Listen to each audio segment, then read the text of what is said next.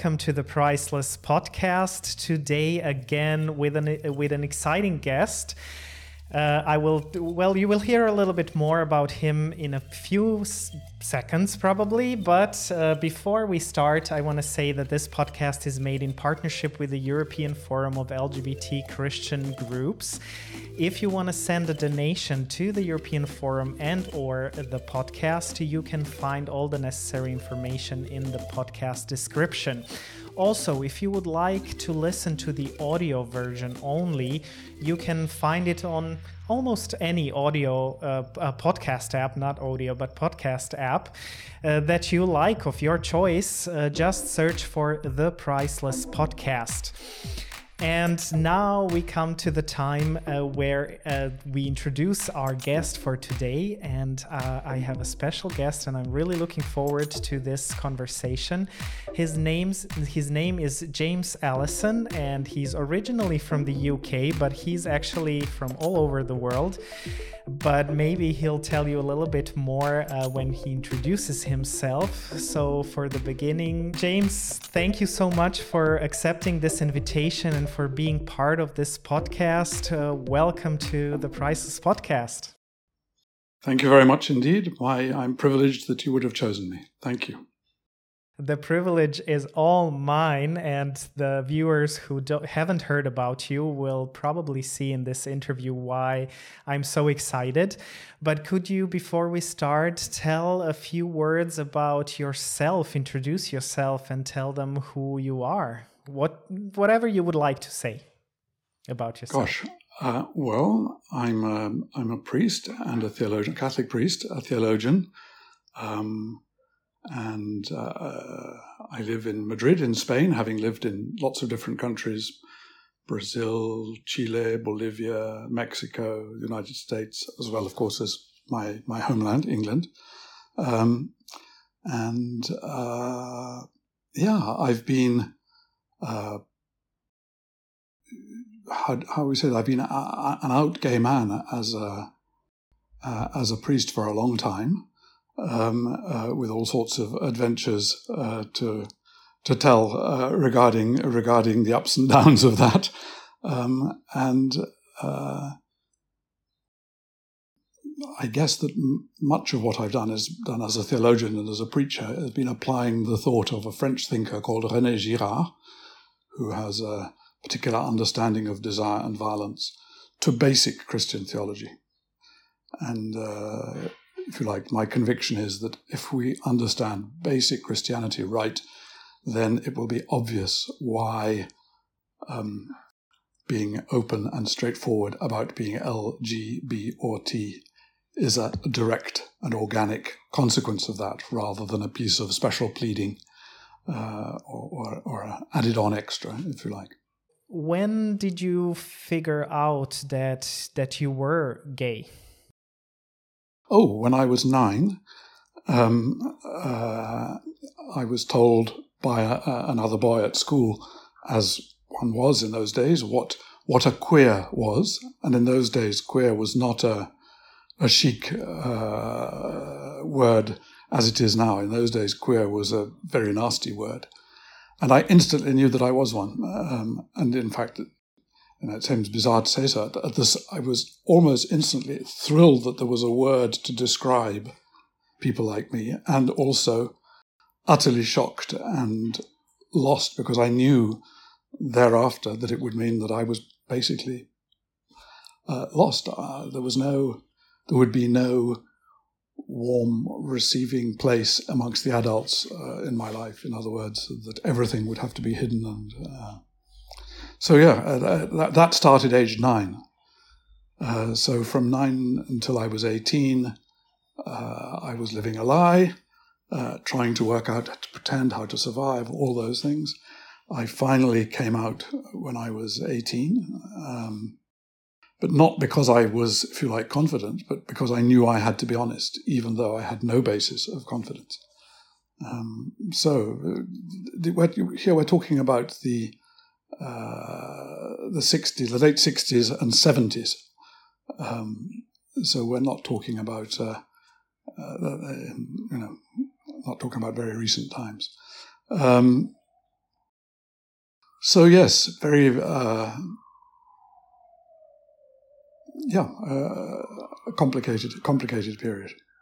You said that you were thrilled when you were nine and you found out that there was a word for for what you are. What made you feel thrilled? Oh well, I'd fallen in love with uh, another boy, um, and uh, so there was this huge, uh, you know, amazing feeling of being in love and not really understanding what it was all about and not having any words for it and realizing that here was something that was good and that was wonderful and that you know I wanted to last forever. When you're in love with someone, the, mo- the one thing you most want is to be with that person forever. Um, and um, and I realized that other people didn't feel the same way, and I was having to sort of try to learn what other people uh, were like and why they were like that, and didn't really understand it all. So when at last there was a word that there were people like me, uh, even though it was an awful word, it was kind of oh it's not simply there's something utterly mysterious. Uh, uh, when you know that there's a word for something, it means that in one sense you're not the only one. Um, so it, yes, it was, very, it was very odd because it was simultaneously a relief to discover that you are something, and also the awareness that that means that you're you're being launched over an abyss. Mm. And then you decided to become a priest. What motivated you to become? Oh well, there was a long there was a long uh, route between uh, the realization of being gay and becoming a priest. I mean, first of all, um, when I was uh, 12 or 13, I fell in love. This was in another school with a, another boy, and it happened that this boy was uh, was a Catholic. And so I began to work out because I was from a, a very conservative evangelical family. Um, and I don't know whether uh, whether your audience, I imagine your audience is aware of these things, but very often the, you know, the the rigidity of teaching can be even stronger and harsher in the evangelical world than in the Catholic world. Um, and the notion of being an abomination and everything being according to biblical law and hell being very much round the corner um, was very, very strong. Um, so the realization that there was something warmer and more relaxed, I think, about the relationship between God and creation, as shown by my Catholic uh, friend, was the beginnings of uh, my of my conversion to, uh, to, to Catholicism. So eventually, uh, I became a Catholic when I was eighteen, um, and so that was the beginnings of my route towards uh, joining the Dominicans and, and uh, becoming a priest. So let's remember that this was the late 80s, very beginning, sorry, the late 70s, very beginning of the 80s.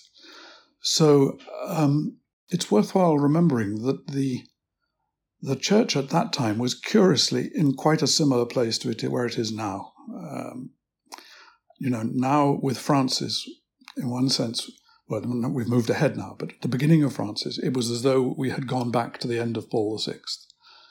Um, it, we hadn't yet had the 35 years of going backwards, which were given us by John Paul. Uh, so people's presumptions at the end of the 70s and beginning of 80s was that we would be moving on, we would be becoming more uh, honest and open in this in this sphere, amongst others.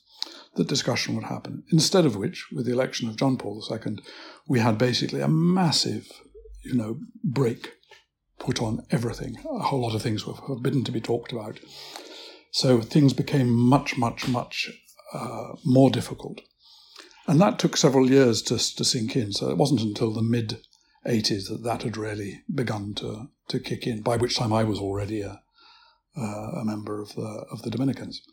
Um, but so so yes, um, you know, I I accepted that I was a sort of some sort of defective uh, straight person, which is what how uh, how gay people were supposed to think of themselves. Um, and I thought, well, I don't have any option but to to join a religious uh, order. I was open with my superiors, and at that period, so in the early eighties, these things could be talked about really quite honestly. Um, it only it was only later that things really started to become difficult again when everybody got frightened of this, um, and it became a real, uh, you know, taboo taboo subject. Um, so you had this this strange sense of going backwards. Um, so yes, that was where I was in the in the early to mid eighties. Yeah. I mean, you you mentioned now that we're talking that you were talking about this. I uh, I I suppose it was actually after the uh, I don't know the word in English second concil concil concilium? Second Vatican Council the second the Vatican second Council. Vatican Council uh, where the church started to open up much much more. Uh, so was that the reason that things were going so well in in the 70s i don't know whether they were going so well but certainly there was a sense that things needed to be talked about. There was an optimism about the future of the of the church. And no doubt along with it there were lots of silly things going on. I don't really know because i was too young to uh, to have participated uh, really in, in, what was going on at the uh, at the time. But yes generally the you know there was adult discussions about lots of things uh, that were that were happening, as well, of course, as we now know, as a, a very strong backlash uh, on the part of those who really didn't want things to move or thought that the things that were moving were moving terribly badly and in the wrong direction. So, um, but yes, this was all part of uh, a mixture of the effervescence of what happened at Vatican II and the backlash uh, to it. Yeah.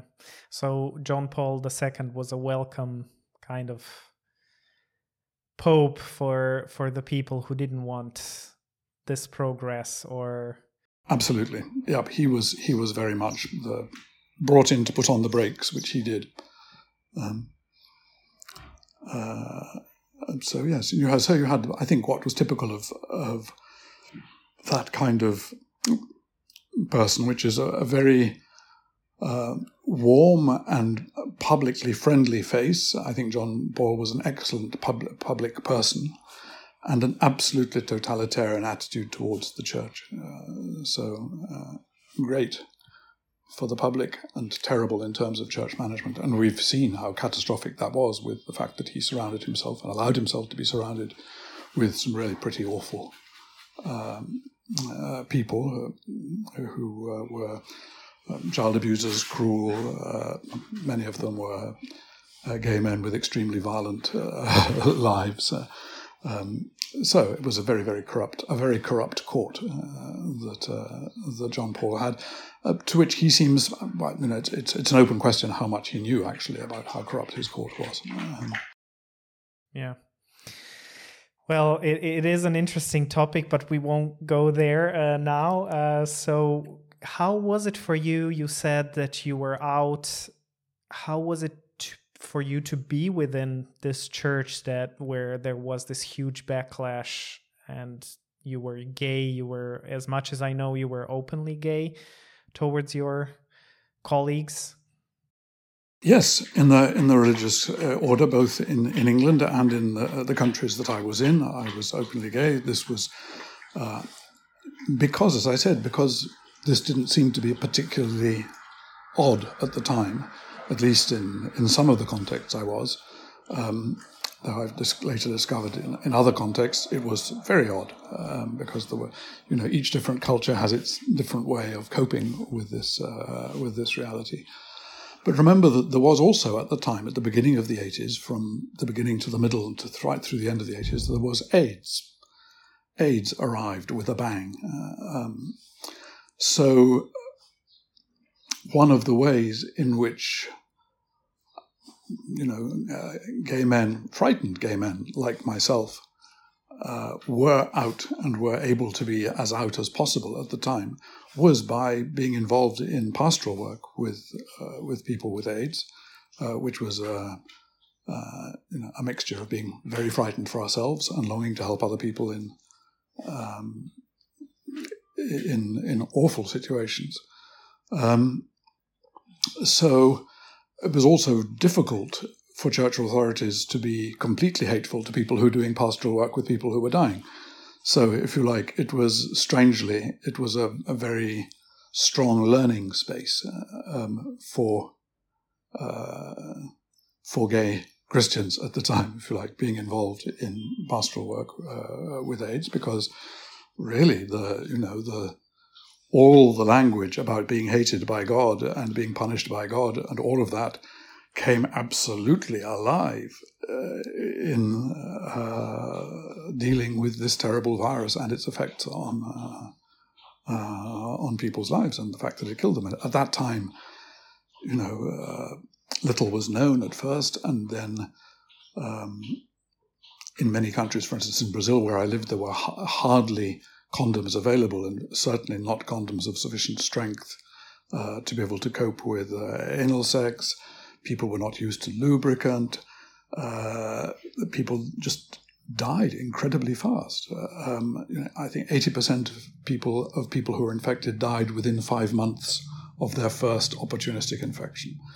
So it was really uh, it was really a very very cruel period, but also a place of learning because you had to to to fight for your faith, to receive and keep alive the possibility of understanding that God loves us in the midst of all this, and learning and discovering that that is true. Uh, you know, it was through interface with people in this situation that I was able to learn a good deal of what I've learned in terms of, of theology, uh, about the presence of God, about the presence of God in suffering, um, and other people suffering. So, yes, uh, you couldn't really, uh, you know, the, the backlash was very strong, but of course, AIDS was stronger. And God empowering us to get through AIDS was stronger still. In fact, I, I think to this day that one of the factors that has meant that my generation, if you like, of uh, gay Christian men, priests, pastors, one of the things that has enabled us not to be uh, squashed, if you like, by church authority and their awful rhetoric and the nonsense they speak, is having lived in the midst of the shadow, the, the valley of the shadow of death. You know, I shall walk in the valley of the shadow of death, and I will not fear.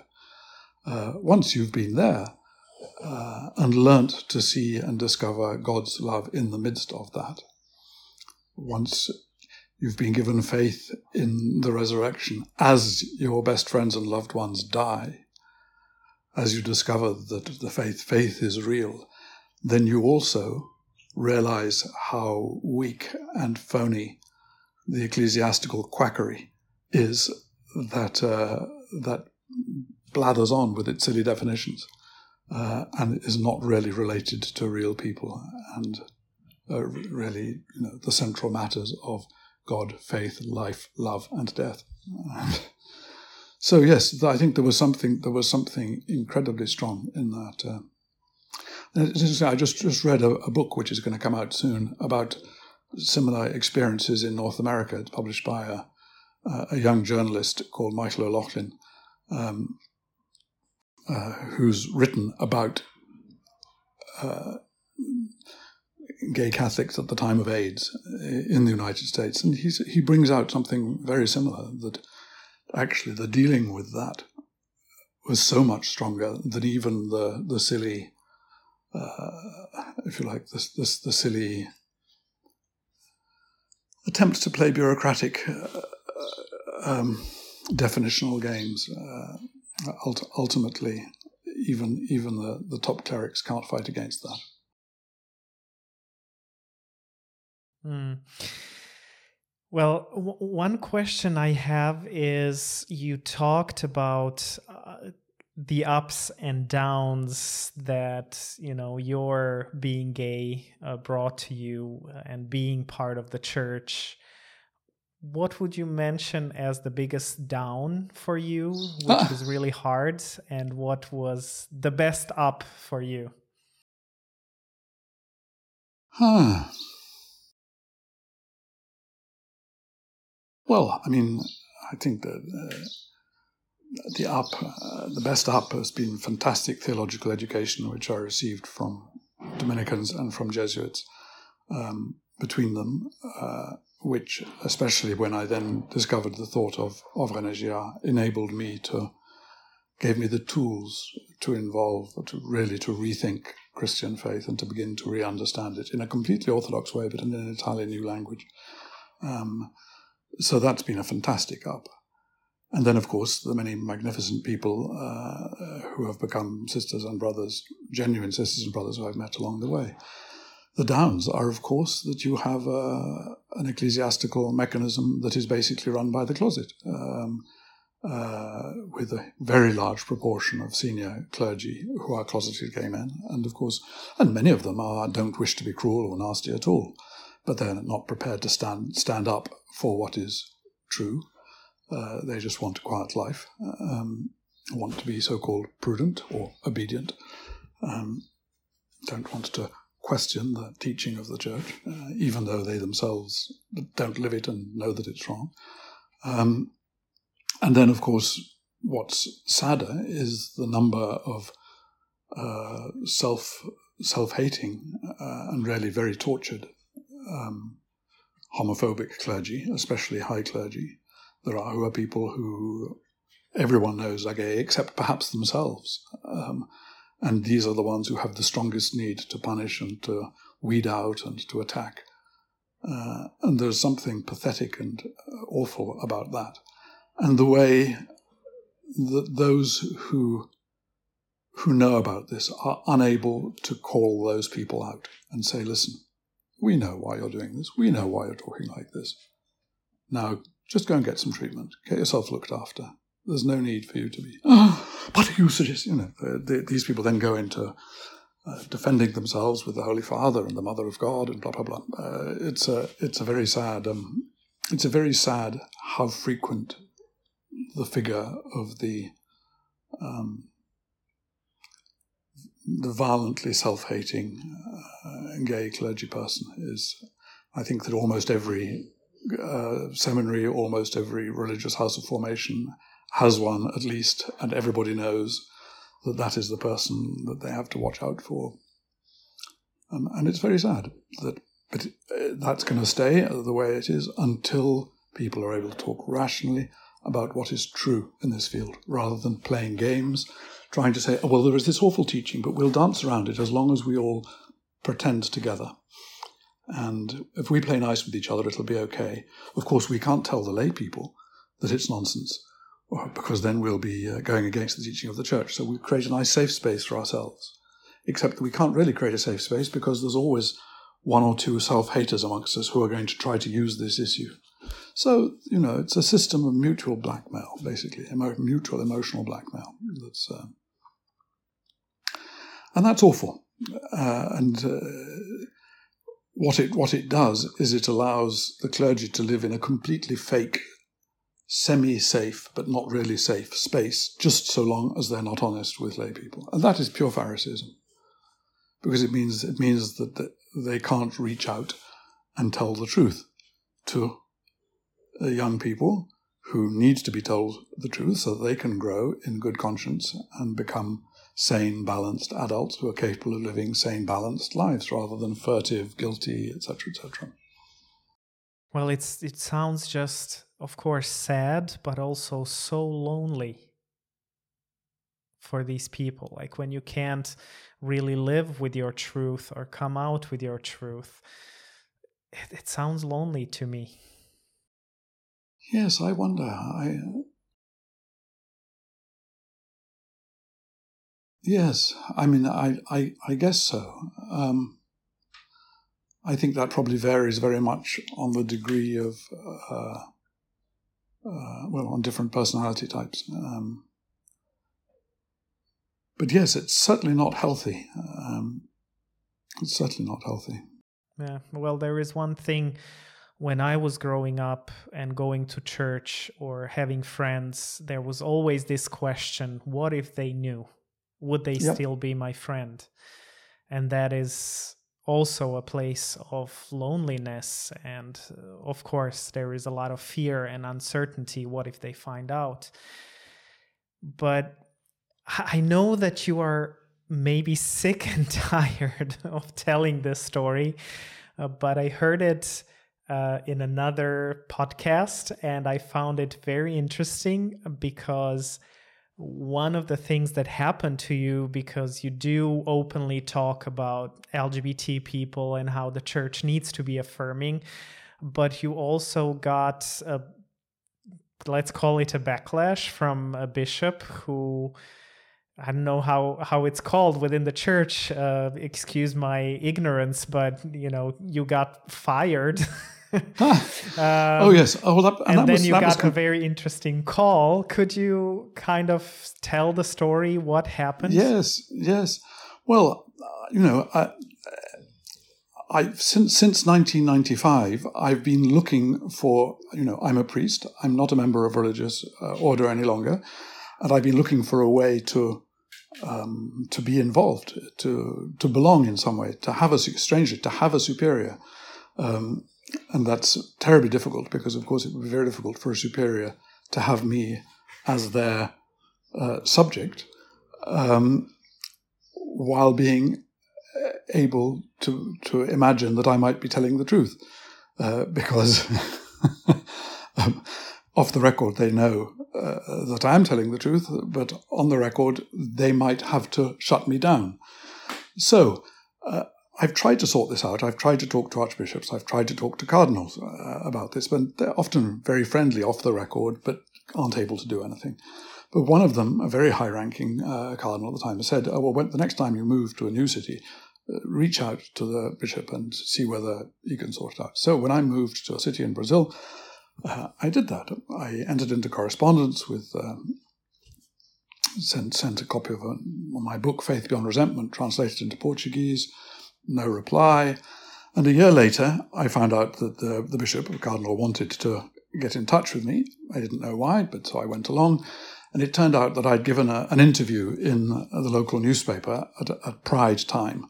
And although I hadn't realized this, they had put my interview on the same page as an op ed by him um, in which he'd, I think, been making some criticisms about pride. And he thought that I'd done this deliberately, um, that I'd been trying to make a fool of him. Um, so, in fact, I had no idea. I hadn't even been in the country when um, the uh, the newspaper had rung me up and, and done the interview. So I had really no idea of how of where it was going to be and anything like that. And eventually he could see that that was true, that I wasn't um, that I wasn't making it up, that there'd been no deliberate thing. But then he said, "Well, okay, so now how do I how do I remove you from the clergy?" That was his his only attitude towards me. And of course, uh, in the Catholic setup, you can't remove somebody from uh, being a priest without cause. Either they have to have done something really bad, criminal, abuse somebody, or um, or, for instance, get married, um, uh, or they have to ask for it themselves. But it, because it's a sacrament, it can't be done automatically. Well, anyhow, so he couldn't get rid of me easily. But then eventually he found a change in canon law that allowed him to do it automatically without my having done anything. So he went through that system and sent it to Rome and got me removed. And I got sent a letter in Latin saying, uh, you know, a whole lot of incomprehensible things, um, but theoretically in the name of the Holy Father. Um, in nominum, in nominem summum pontifico, I don't know, all of that stuff in Latin. Um, anyhow, basically saying that I was uh, uh, not to preach or um, celebrate or hear confessions or anything like that. Um, so I was in, in the official language. I think they used to call it laicized, reduced to the lay status. Uh, now I think they try to, but they try not to be so rude to lay people, and now they call it dismissal from the clerical status. Um, so when I received this, I was pretty upset, as you can imagine. It was yet another um, hierarchical attempt to say you are nothing, you are nobody. But so I showed it. I showed it to my former novice master, who was a bishop, and he said, "Oh, James, pay no attention. This, these people, if they were halfway sensible, they'd um, they'd get you on board to try and help work out how we get uh, forward with this."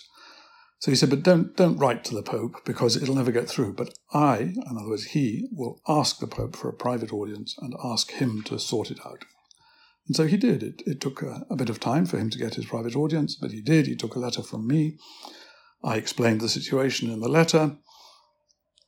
And he handed it to the Pope. And afterwards, he rang me up and said, Hey, I've had my meeting. It went very well. He didn't seem upset with what I talked to him about. So I'm sure something will happen. Let's, let's see what happens. I thought, Great. So I've appealed this uh, crazy thing in Latin. I said to the Pope in the letter, Listen, this thing in your name is so different from the things that you say in your own name that I don't know which of the two of you to believe.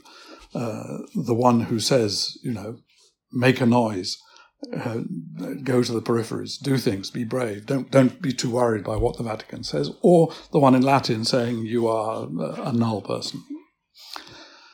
Well, uh, two months later, I was sitting in, in my flat in Madrid, and the phone rings with a hidden number, and the voice said, "This is Pope Francis." And so I said, "You're kidding." I said, I said, no, I, said, really? And he said, no, just kidding, son in, in, Spanish, in Spanish, he says, "Soy el Papa Francisco." ¿En serio? No, hijo, en broma. uh, just kidding. I But it was him. You know, it was recognizably his voice. He'd read the letter, so he went through it, and he said, "I want you to walk with great interior freedom, following in the spirit of Jesus, and I give you." The power of the keys. Do you understand? I give you the power of the keys. So I said, Yes, I understood, even though I didn't. But you know it's something important when the successor of Peter is talking about keys because that's something to do with what Peter does. yeah, yeah, yeah. um, but later, I, you know, I talked about this, and people said, "Well, a, it obviously meant he's treating me as a priest, and b, he was giving me jurisdiction to hear confessions and permission to preach." So, effectively, he was treating as now the decree of his uh, of his congregation for clergy, and basically saying, you know, be an adult, get on with it. So um, yes, it was it was very encouraging. Yeah, I believe. No, it, so. it, still it, it, still hasn't resolved. If you like, I still don't belong to anything. I still. Uh, it's like he said, "Okay, I'm giving you wings, fly," but still, there's no no tree that I can yet uh, land in. But maybe that will happen one day. Um, but basically, he set me free to exercise a ministry. So that's what I'm trying to uh, I'm trying to do. So you're still waiting for the flood of I don't know how would we call this whatever is flooding this the church to re, uh, recede so you can find a tree until that yes i think i think when when their fear and their shame goes down sufficiently that they're not uh, too frightened to talk honestly. I think that that's that's where we're that's where we're at at the moment. And all all over the place, there are you know patches are breaking out all over the place. Uh, bishops are talking to to lay people. Lay people finally are just getting on with life, being really quite confident and straightforward, and organising groups, uh, making themselves known to the bishops. The bishops are often too frightened, but little by little, even quite conservative bishops are saying, "Yes, this is really too silly. Um, uh, let's uh, let's see if we can talk about this in a more more grown up way." Um, so I, I, I, noticed that, as I'm sure you did, in the wake of the the Vatican responsum on the question of blessing uh, same sex couples. Um, you know, I remember the first time that they came out with the logic that's behind that statement, which was in 1986. It terrified everybody. Scarcely anybody dared to speak out against it because they didn't face up to, they couldn't face up to uh, the logic of what it was uh, saying at the time. It was simply trying to lock people into a this is undiscussable this is the truth, this is from God, we say so, this can't be talked about.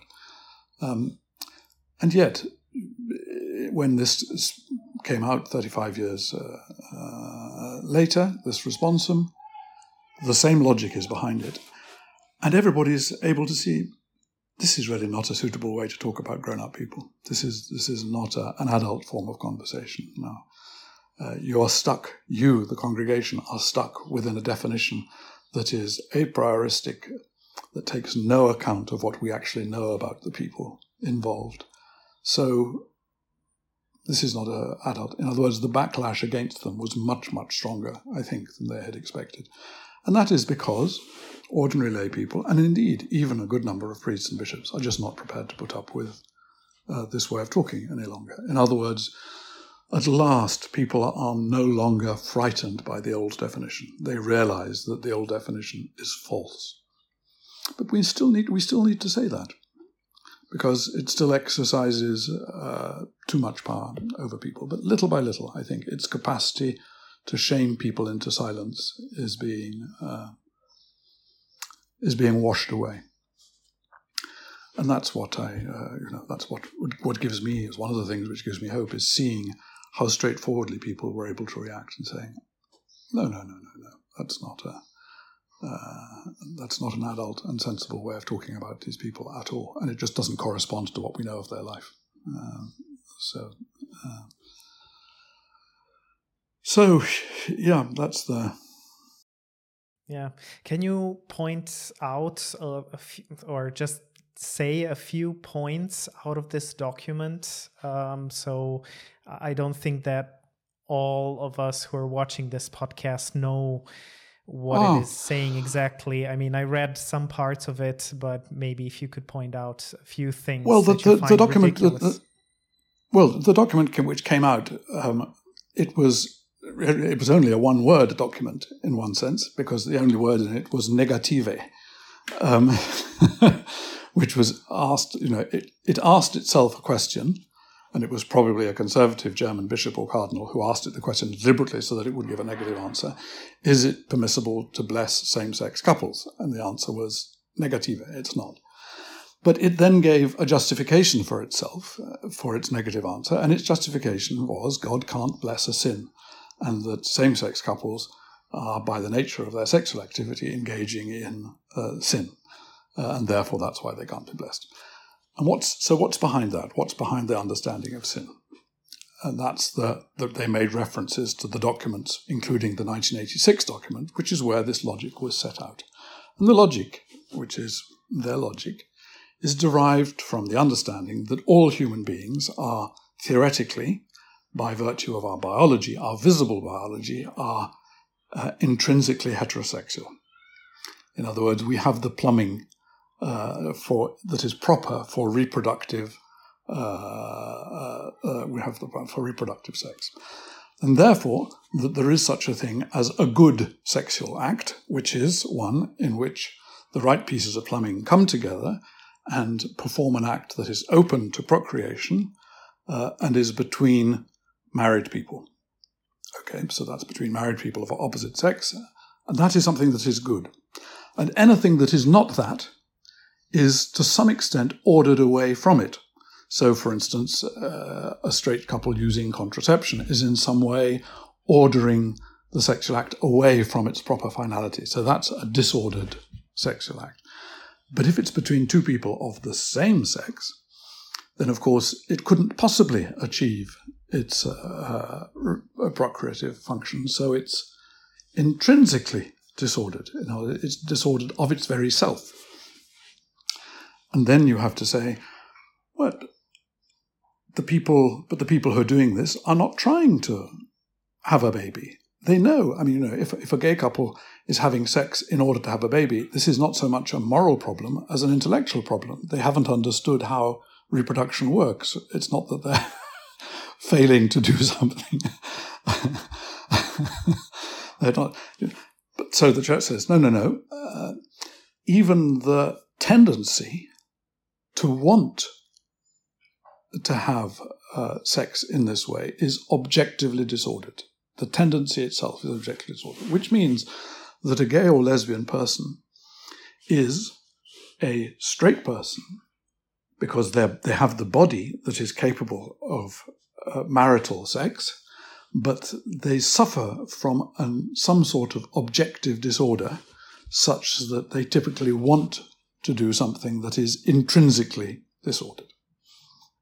Now, please notice what this means. They're saying that what a gay or lesbian person is just in their body, the, the plumbing, the external plumbing, determines exactly who they are, and that if their desire is in some way different from this, then their desire is disordered.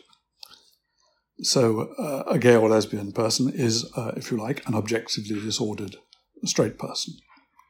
And that therefore there's no possible justification either for their desire or for the acts that they might have.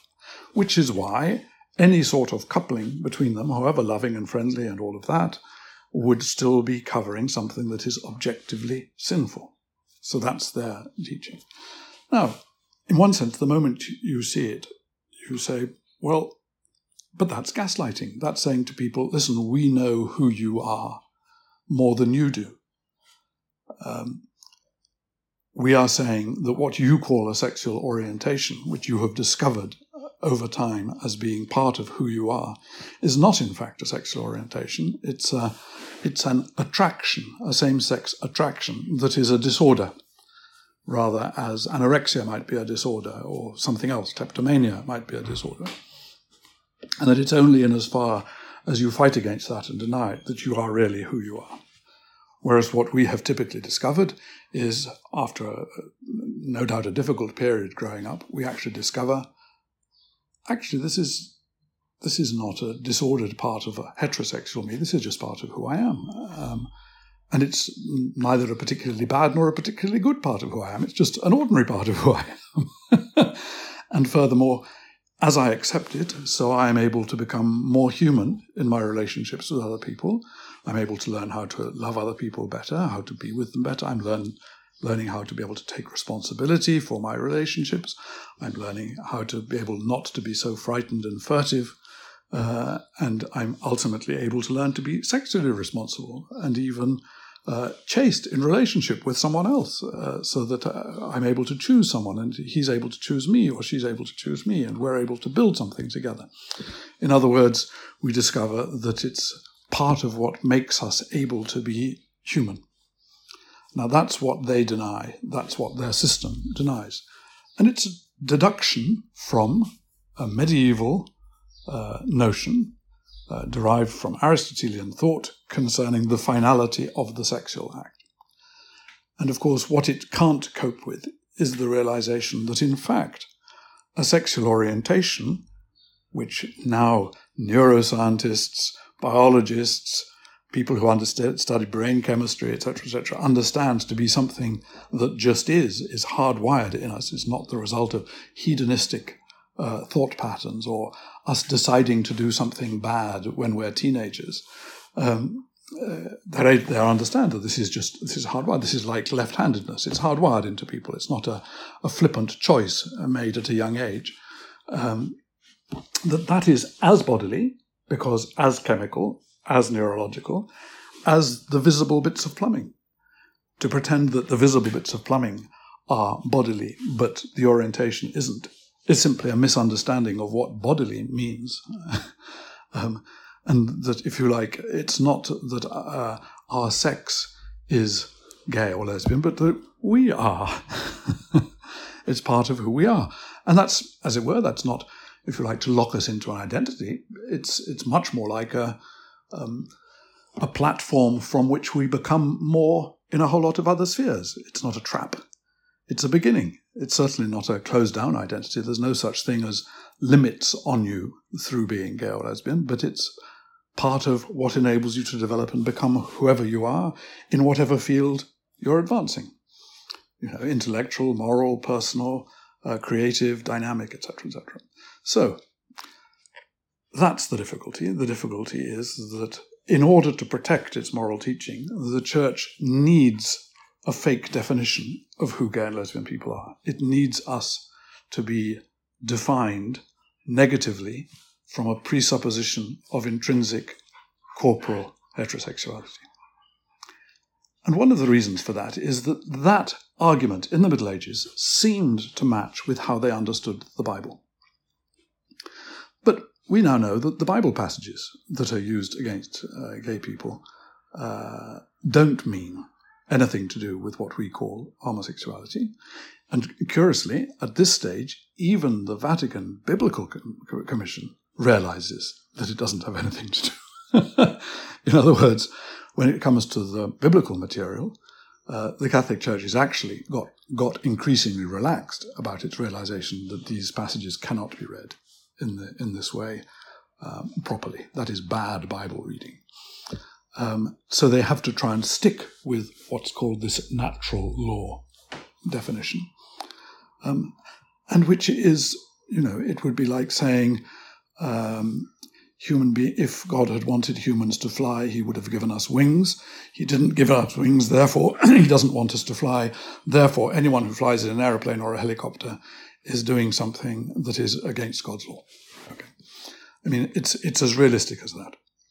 Once we've discovered aerodynamics, we discovered the possibilities of uh, humans flying, not as something against human nature, but as extensions to what humans, by our nature, have been able to discover how to do. yes, I think that the, the, the, key question, the key question and I think that uh, you know many of us realize this, is that we all, as young people, have struggles of conscience in which we are working out: is it just that I am this way, or is it that I or someone else has done something wrong that I am this way? And at this stage, there is no longer any evidence to suggest that anyone has done anything wrong that you or I should be this way. It's certainly not a parent's fault. It's not uh, some youthful trauma. Uh, it's something that's hardwired. It's some mixture of genetic, neurological, hormonal, and environmental uh, factors. But it's certainly not anybody's fault. One. Two. The second thing and it's certainly not something that you or I chose as part of a, um, a what you might call it, uh, an act of youthful wickedness, where we thought to ourselves, how can I screw up my life and everything to the maximum possible extent and make life really difficult for myself while having guilty fun? Ah, I know. Why don't I choose to be gay? Um, this is this is nonsense.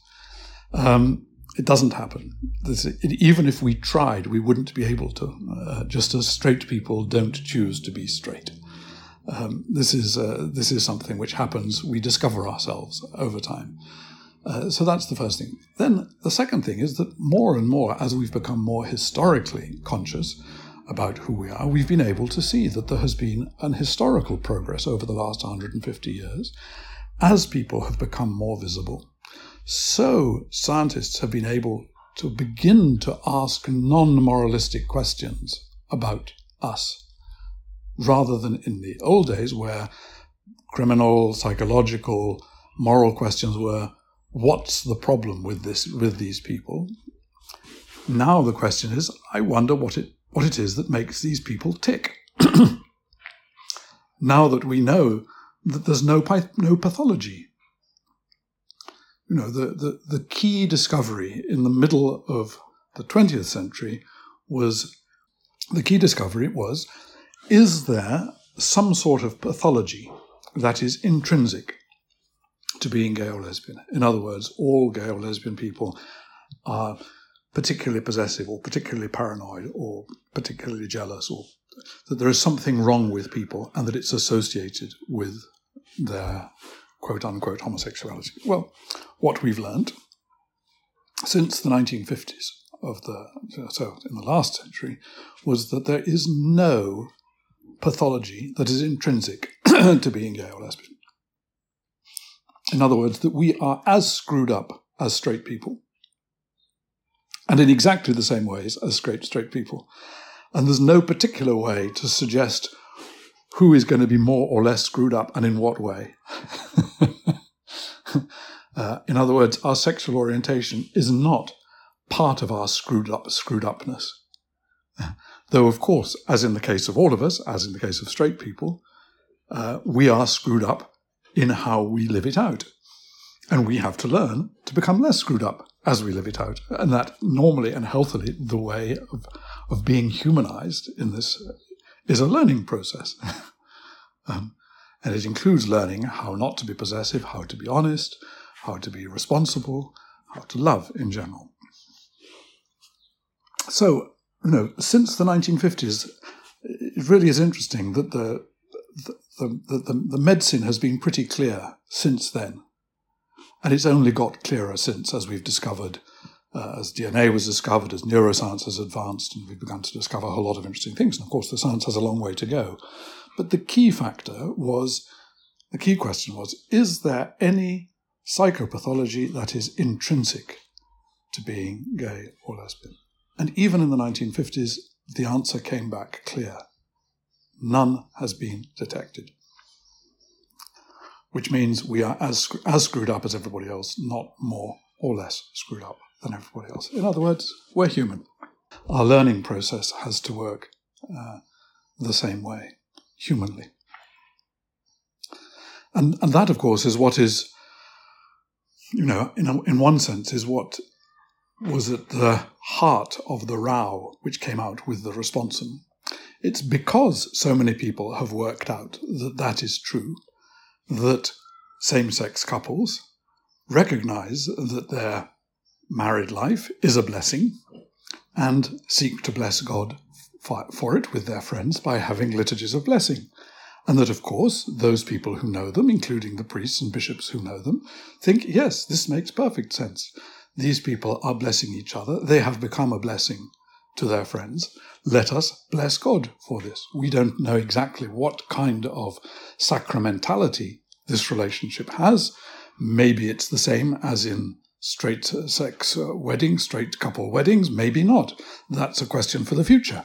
but that it is clearly a sign of blessing, as we have learnt who these people are for each other, well, yes. And it was the attempt to stop that, that learning process, if you like, that the responsum weighed in. I was saying, no, you can't learn anything true about are because it's all wrong. and of course, people say, no, no, that's just not a useful way. We have accompanied people. We know too many people in this in this sphere. Uh, the ability to speak honestly about this can't be closed down by decrees from on high. And no, you, the Congregation of the Doctrine of Faith, don't know more about us than we know about ourselves. You claim to know more about us from a 13th century piece of deduction. You don't. This is not from God. This is the tradition of men, and you are using it to make void the word of God. Jesus talks about that. using the you stick to the tradition of men and you make void the word of God. So. Yeah, yeah.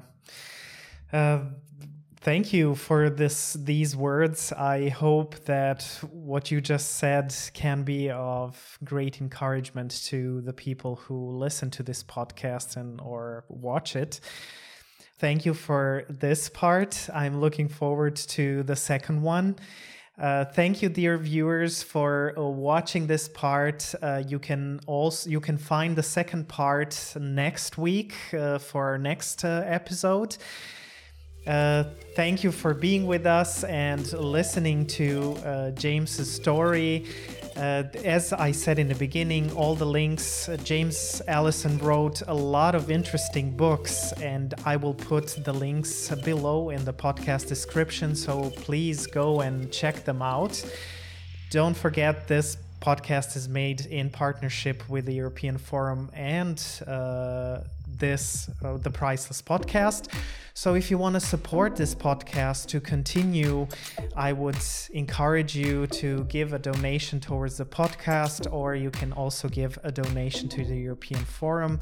So this was it for today. Oh, I almost forgot the audio version you can find on any podcast app by searching the Priceless Podcast. So, till next Monday, and for now, all I can say is bye, everyone.